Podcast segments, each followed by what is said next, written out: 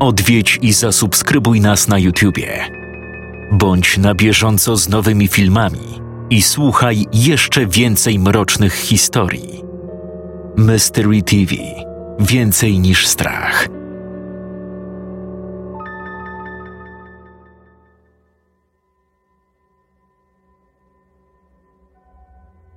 W nocy stało się coś strasznego.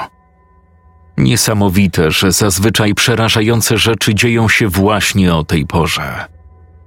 Pracuję z domu jako transkrybentka i często w przerwach między klikaniem podpatrywałam chłopaków szalejących na podwórku. Potrafili przesiadywać tam godzinami, pochłonięci zabawą piankowymi mieczami i plastikowymi pistoletami. Kończyli dopiero, kiedy robiło się ciemno. Widok szczęśliwego Masona sprawiał mi wiele radości. Nareszcie znalazł przyjaciela. Jego ojciec zostawił nas, gdy mały miał pół roku, tak więc nie odegrał w jego życiu znaczącej roli. Oczywiście w ciągu tych kilku lat wpadał od czasu do czasu na pojedyncze wizyty, ale zawsze były krótkie i wymuszone. Tak samo żałosne, jak wysyłane co roku kartki urodzinowe. Być może właśnie dlatego Mason trzymał się na dystans od innych dzieciaków. Właściwie to po części go rozumiałam. Koledzy ze szkoły, zwłaszcza ci, których zapamiętałam, nie zaliczali się do przyjaznej gromadki.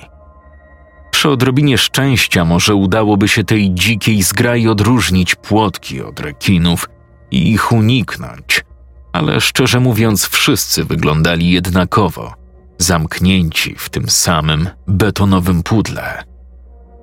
Proszę, daj mu przyjaciela, szeptałam, klęcząc przy łóżku każdej nocy, wysyłając wciąż tę samą intencję do Boga, czy też czegoś tak samo łaskawego. Podaruj mu pierwszego, najlepszego przyjaciela. Pewnego dnia niemal oniemiałam, kiedy Mason przyprowadził do domu Todda. Był drobnym chłopcem w dziwnych ubraniach i rozczochranych włosach, o najbardziej błękitnych oczach, jakie w życiu widziałam. Byłam zachwycona. Naprawdę ulżyło mi, widząc, że mój syn odważył się wreszcie wyjść ze swojej skorupy i znalazł kompana do zabawy. Spotkałem go w parku, odpowiedział Mason, kiedy spytałam go, jak się poznali. Siedział jakiś taki smutny na huśtawce.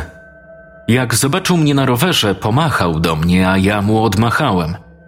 Potem się bawiliśmy. Jest naprawdę fajny. Słysząc jego entuzjazm, uśmiech nie schodził mi z twarzy. Mój synek, najbardziej samotny chłopiec na świecie, tak bardzo zasługiwał na towarzystwo. Tamtego wieczora Todd miał zostać u nas na umówionym nocowaniu. Chłopcy padli w salonie. Z sypialni słyszałam przytłumione odgłosy niewyłączonego telewizora. Wzdychając, wygramoliłam się z łóżka i zaczęłam leniwie schodzić po schodach.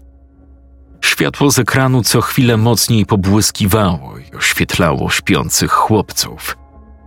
Mason był zawinięty w swój koc na podłodze, a Todd leżał skulony na kanapie. Rozejrzałam się w poszukiwaniu pilota. Nie znalazłam go i po chwili podeszłam, by wyłączyć telewizor ręcznie. Nagle rozległo się głośne chrupnięcie. Nadepnęłam niechcący na torbę chipsów. Zobaczyłam, jak ciało Todda zadrżało, po czym poderwał się i usiadł wyprostowany.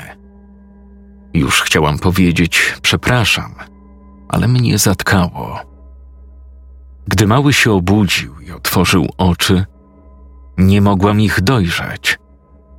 Nie wywrócił nimi do tyłu ani na boki. Po prostu zniknęły. Na ich miejscu zobaczyłam tylko dwa ciemne otwory ziejące pustką. Todd miał niebieskie oczy, takie jaskrawo-błękitne. Jednak w tamtej chwili nawet poświata z telewizora nie znalazła odbicia w tych czarnych jak bryły węgla otchłaniach. Potem mrugnął i jego spojrzenie wróciło do normy. Zanim zdążyłam cokolwiek powiedzieć, ziewnął przyciągle i jak gdyby nigdy nic, z powrotem zanurkował w poduszki. Zdębiałam, ale na całe szczęście nie wrzasnęłam ze strachu, budząc ich obu. Tłumaczyłam sobie, że to musiała być tylko gra świateł. Wzrok spłatał mi figla. Wyłączyłam telewizor i wróciłam do łóżka. Kilka tygodni później, pewnego wyjątkowego, wietrznego wieczora, ktoś zapukał do naszych drzwi. Otworzyłam i zobaczyłam Todda, niecierpliwie bujającego się na piętach w przód i w tył. No cześć. Cześć. Czy Mason może wyjść się pobawić? Zanim się odezwałam, Mason już przyciskał się przy mnie w wejściu.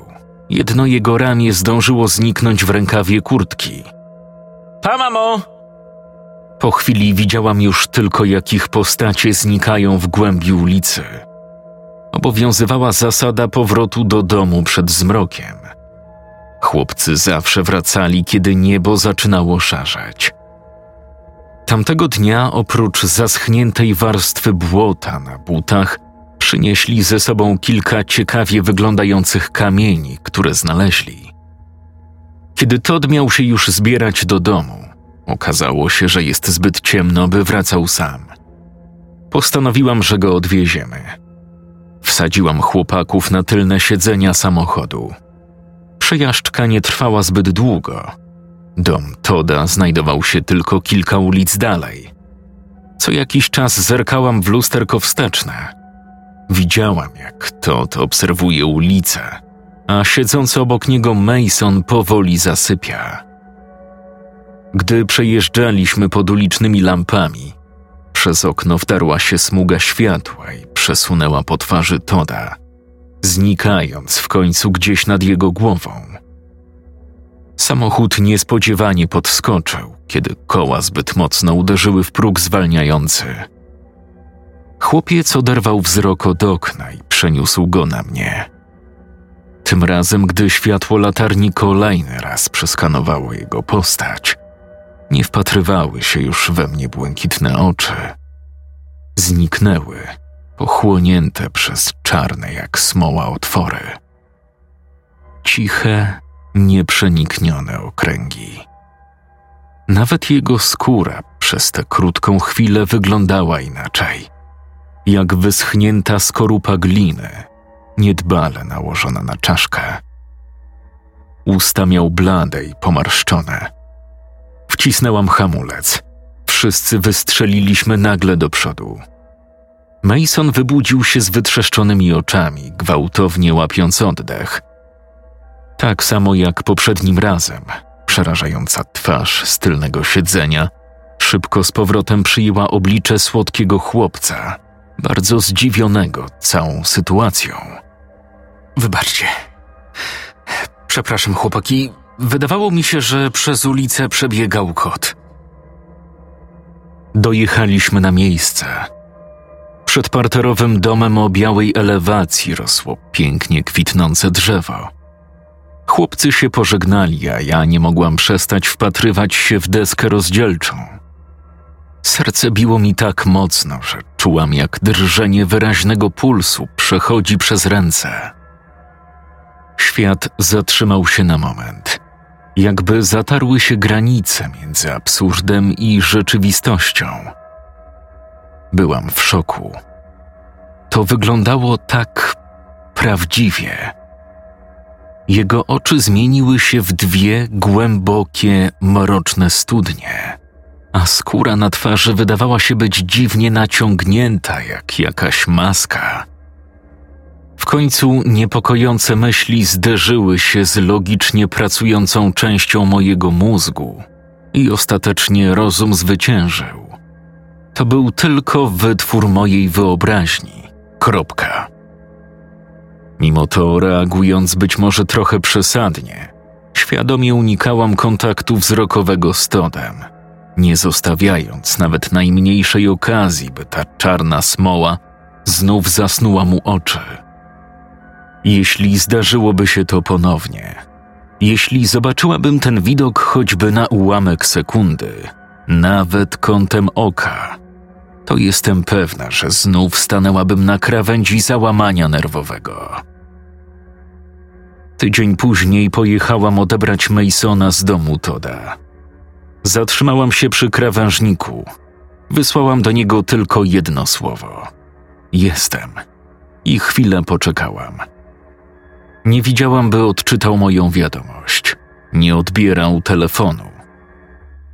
Gdy w końcu straciłam cierpliwość, wyciągnęłam kluczyki ze stacyjki i ruszyłam wąską ścieżką w stronę domu. Dach budynku szpeciły liczne, ciemne plamy pozostawione po oderwanych gątach dachowych. Rynny były zapchane gnijącymi liśćmi. Energicznie zapukałam i czekałam przed wejściem. Wkrótce usłyszałam otwierający się zamek. Drzwi uchyliły się, jednak wciąż pozostawały spięte łańcuchem. Słucham. Ze środka wychyliła się twarz. Odezwał się głos o mocno nosowej barwie, jakby wydobywane dźwięki stanęły uwięzione gdzieś głęboko w środku krtani. Dzień dobry, jestem Holly, mama Masona. Przyjechałam go odebrać. Drzwi zamknęły się, a potem otworzyły na oścież, gdy łańcuch został odpięty.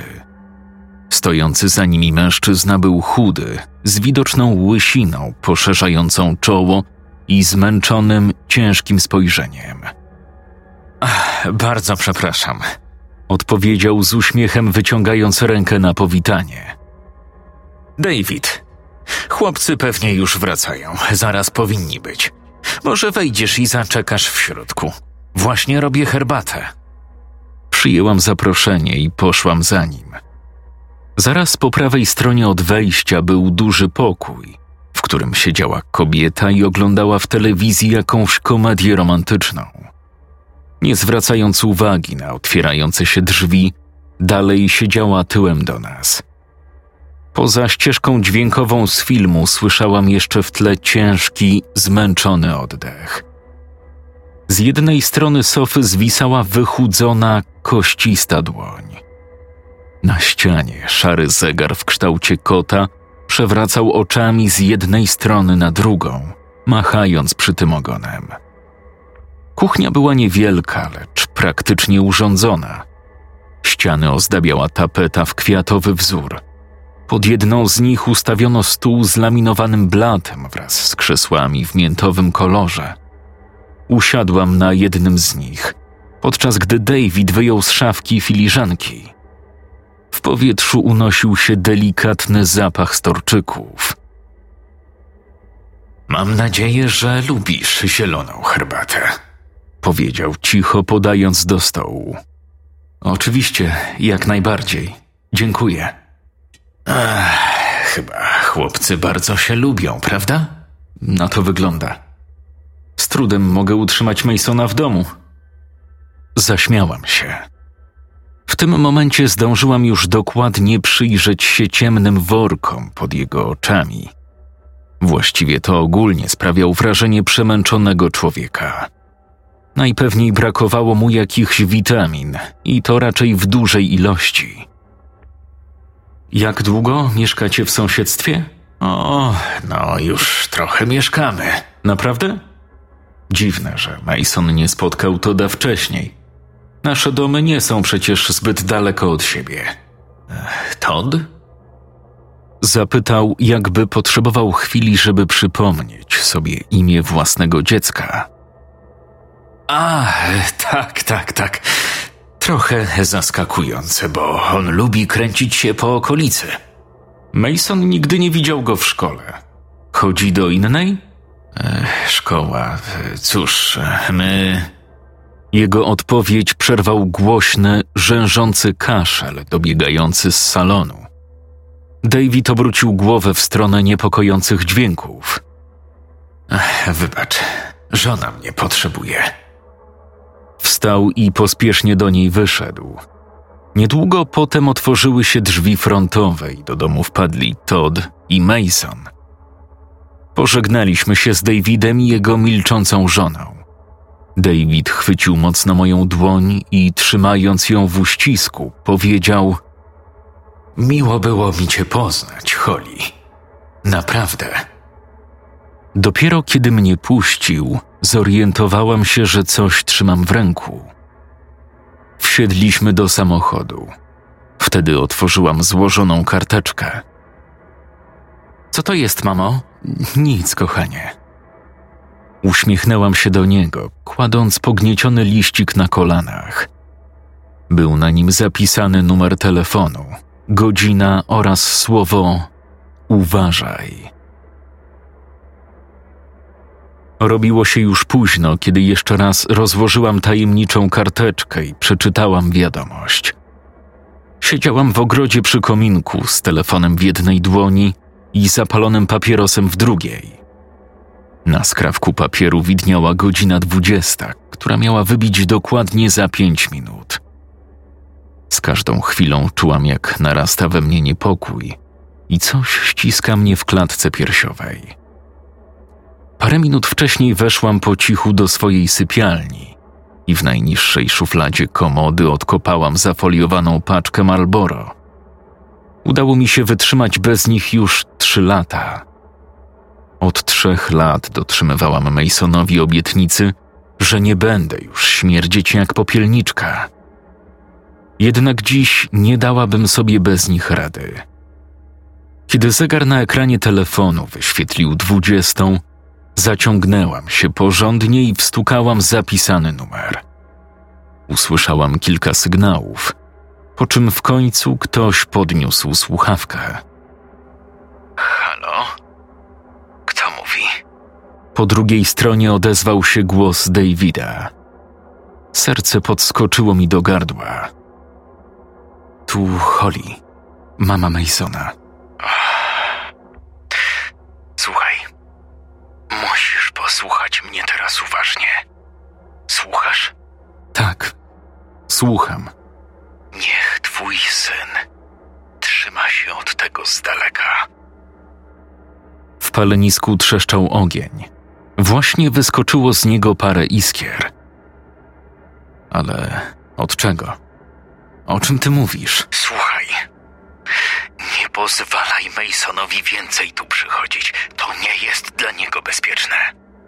Nie pozwalaj, by to coś chodziło za nim. Musisz to przerwać jak najszybciej. Odkręciłam szyję w kierunku domu, a potem pochyliłam się do przodu, wciąż siedząc na krześle. Czy my mówimy teraz o twoim synu? To nie jest mój syn. W żadnym razie. Absolutnie. Posłuchaj, musisz się uspokoić. Jeśli potrzebujesz pomocy, mogę zadzwonić na policję. Nie. Żadnej policji. Wtedy zabierze jej jeszcze więcej. Moja żona. Ona już więcej nie zniesie. On jej coś odbiera. Coś zabiera też mnie. Nie możemy się go pozbyć. Dla nas jest już za późno, ale nie dla ciebie. Możesz to przerwać. To przyszło do nas skorzystać z telefonu. Czemu to wpuściliśmy? Dlaczego pozwoliliśmy użyć tego cholernego telefonu? Nagle usłyszałam w tle jakieś zamieszanie. Przerwał na chwilę, po czym szybko dodał szeptem: trzymaj go od tego z daleka. Rozłączył się. Nie jestem pewna, jak długo jeszcze siedziałam na dworze, ale płomienie w palenisku zdążyły już zgasnąć, a na ich miejscu pojawiły się kubki gorącego popiołu. W końcu weszłam do domu. Mason siedział na kanapie z tabletem w rękach. Dziwnie pachniesz, stwierdził, gdy tylko przemknęłam obok niego. To zapach paleniska. Skłamałam. Nie miałam głowy, żeby wymyślić w tym momencie coś lepszego. Uśmiechnął się do mnie szeroko i bardzo uprzejmie zapytał: mamo, mogę w ten weekend iść na nocowanie do Todda? Nie da rady. Ale dlaczego? Todd zawsze może nocować u nas. Czemu ja nie mogę pójść do niego? Dlatego, Mason. Powiedziała mnie i koniec tematu. Od razu obrzucił mnie lodowatym spojrzeniem, pełnym buntu i niezadowolenia. Dobrze.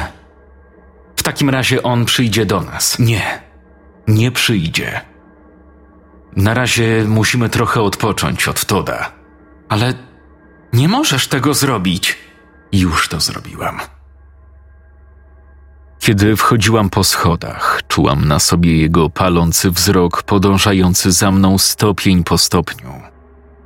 Wiedziałam, że to nie będzie dobranoc ani dla niego, ani dla mnie.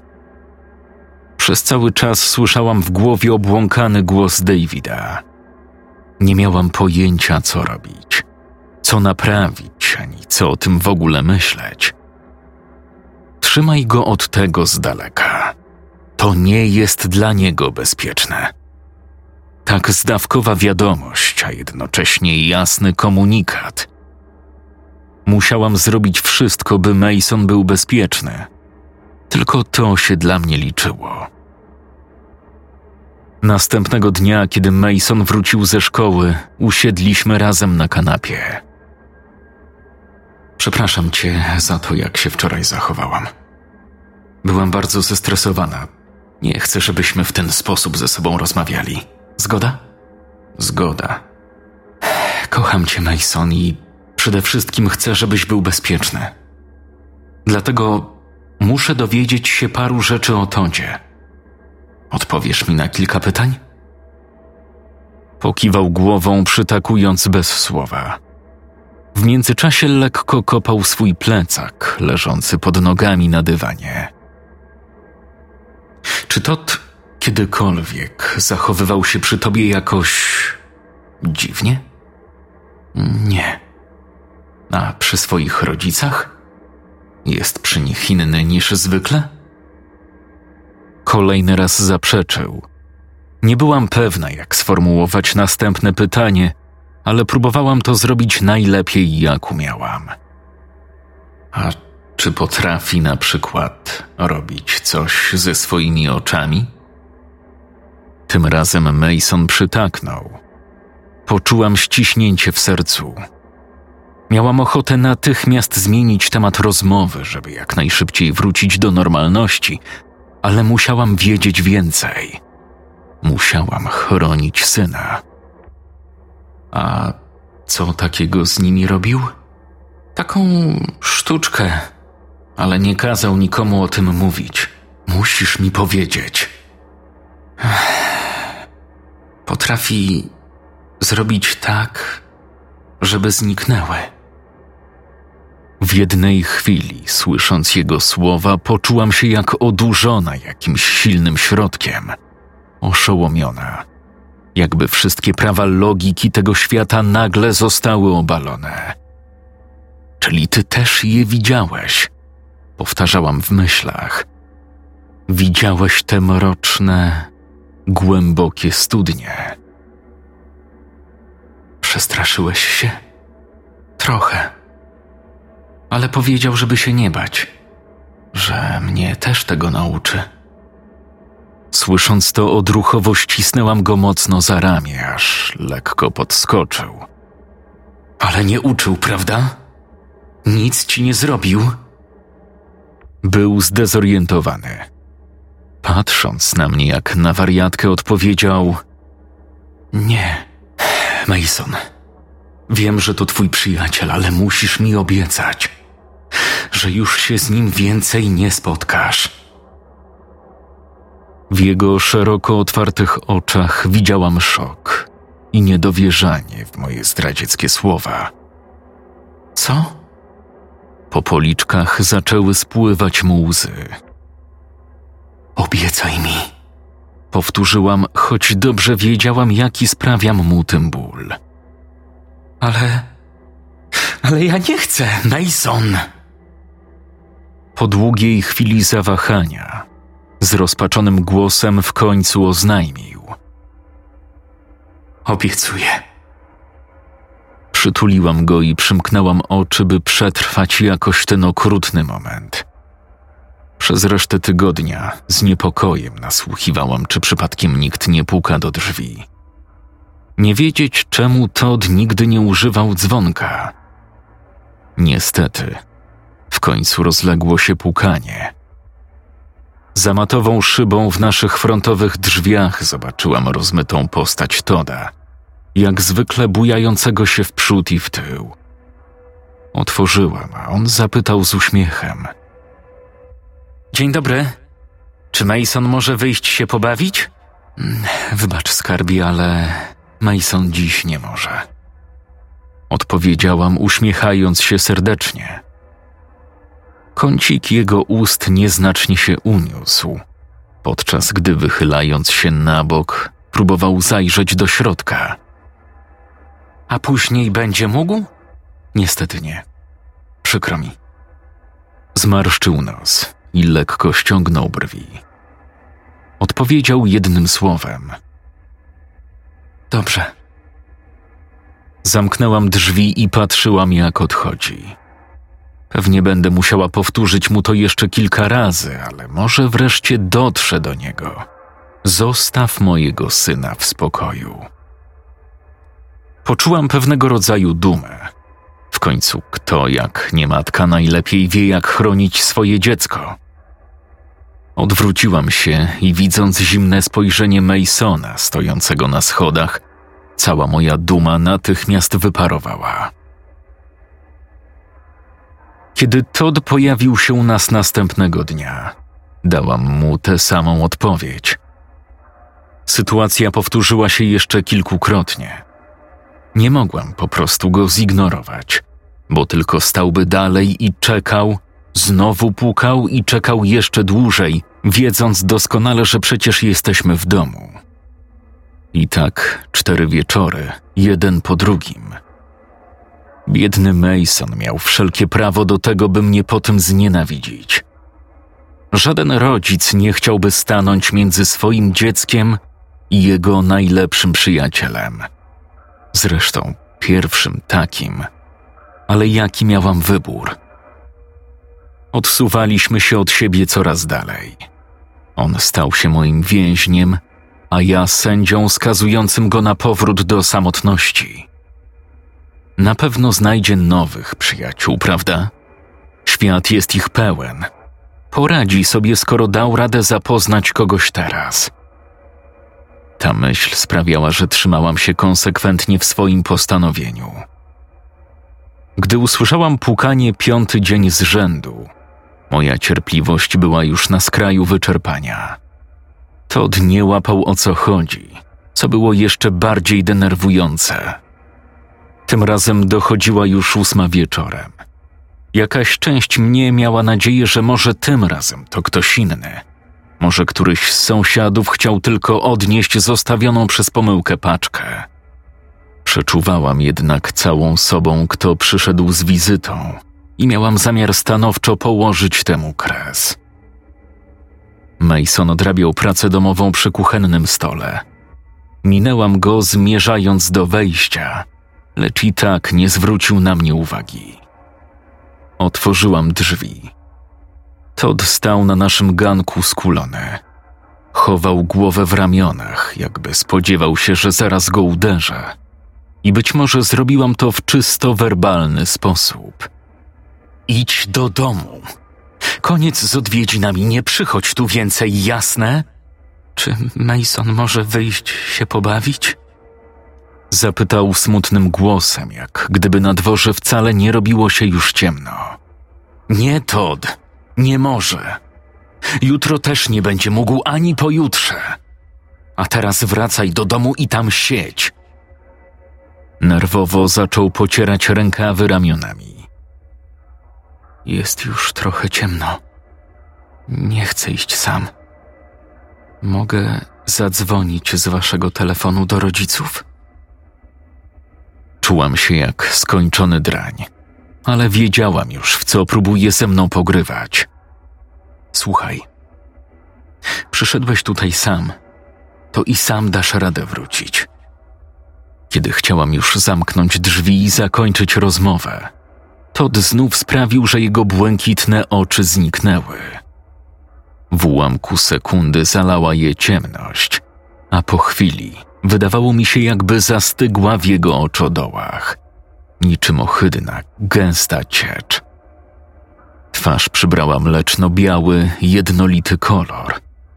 Mina smutnego, skrzywdzonego dziecka skryła się gdzieś pod tą maską. Po skroniach zaczęły spływać mu krople potu. Jedna z nich poleciała w stronę oka i zniknęła gdzieś w czarnej otchłani. Między jego martwymi, pomarszczonymi wargami zauważyłam wystające resztki spróchniałych, czarnych zębów. Chcę wejść do środka. W jego głosie nie słyszałam już smutku. Moje serce zwolniło rytm do kilku mocnych uderzeń. Poczułam, że muszę się chyba uszczypnąć i to tak mocno, żeby poleciała krew. Może to budziłoby mnie z tego koszmaru. Czy mogę wejść? Nie! Odpowiedziałam bez zastanowienia. Jego czarne, wygłodniałe oczy zwęziły się nieco, skupiając na mnie. Przez chwilę nawet myślałam, że zaczął płakać, ale to ciemność kapała mu na policzki. Sączyła się jak jakaś oleista maź. Ja chcę się tylko pobawić z Masonem. To, w jaki sposób zabrzmiało to zdanie. Imię mojego syna wypowiedziane przez tę upiorną twarz natychmiast wyrwało mnie z osłupienia. Trzasnęłam drzwiami i szybko przekręciłam zamek. Mason stał w kuchni cały zesztywniały. Na jego twarzy widać było ledwie cień świadomości. Zupełnie jakby chodził we śnie. Mason, kochanie, spójrz na mnie. Wszystko w porządku, wszystko będzie dobrze. W ogóle na mnie nie patrzył. Jego oczy zdawały się być zupełnie nieobecne.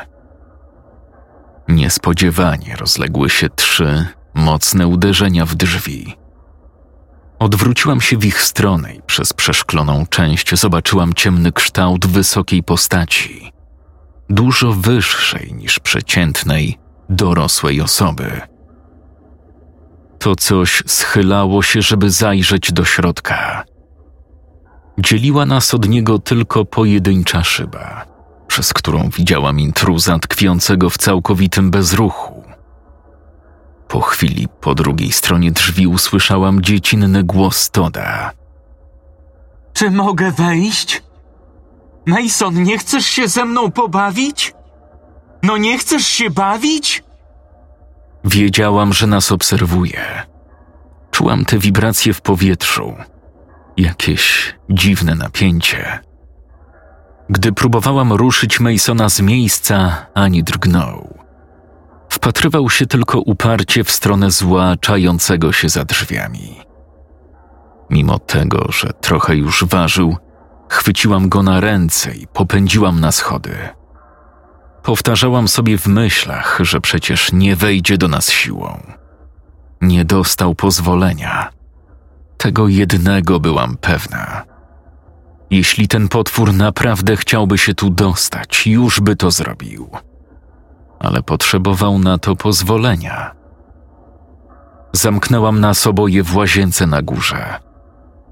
Kiedy przestały dochodzić do nas odgłosy przy drzwiach wejściowych, Mason w końcu obudził się z tajemniczego transu. Kompletnie nie wiedział, co się dzieje. Nie pamiętał nic z tego, co się wydarzyło. Nie byłam pewna, czy to dobrze, czy źle. Może i dobrze. Lecz możliwe też, że to nie Bóg był tym, kto wysłuchał moich modlitw. Po wydarzeniach tamtej nocy nadal nie mogę dojść do siebie. Czasami zatrzymuję się na schodach, na samej górze i patrzę w stronę drzwi. Zastanawiam się, czy szyba za chwilę nie pociemnieje. Czy nie usłyszę głosu Todda proszącego o pozwolenie na wejście. Pewnej nocy David zostawił mi wiadomość na poczcie głosowej. Odeszła.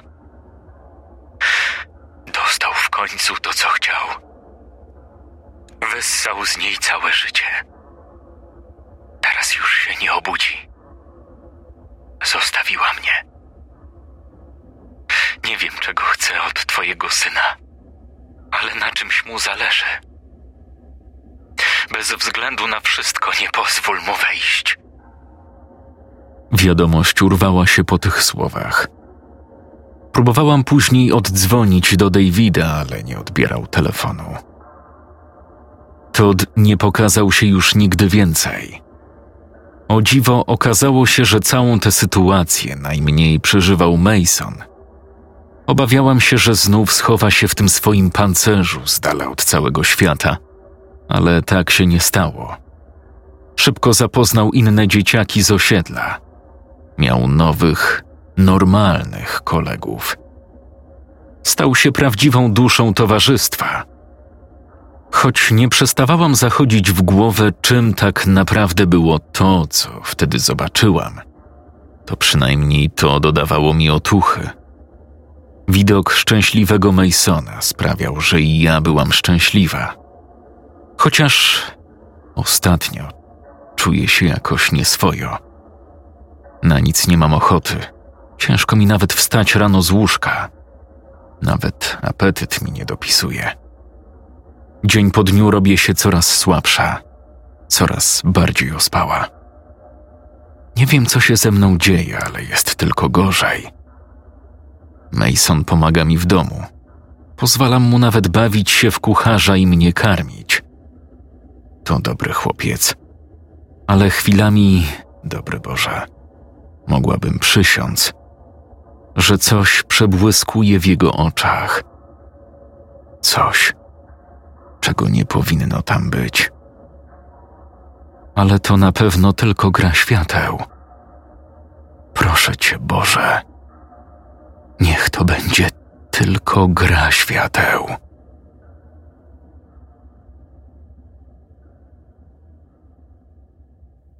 Scenariusz Michael Page. Tłumaczenie Aleksandra Rudka. Czytał Jakub Rudka.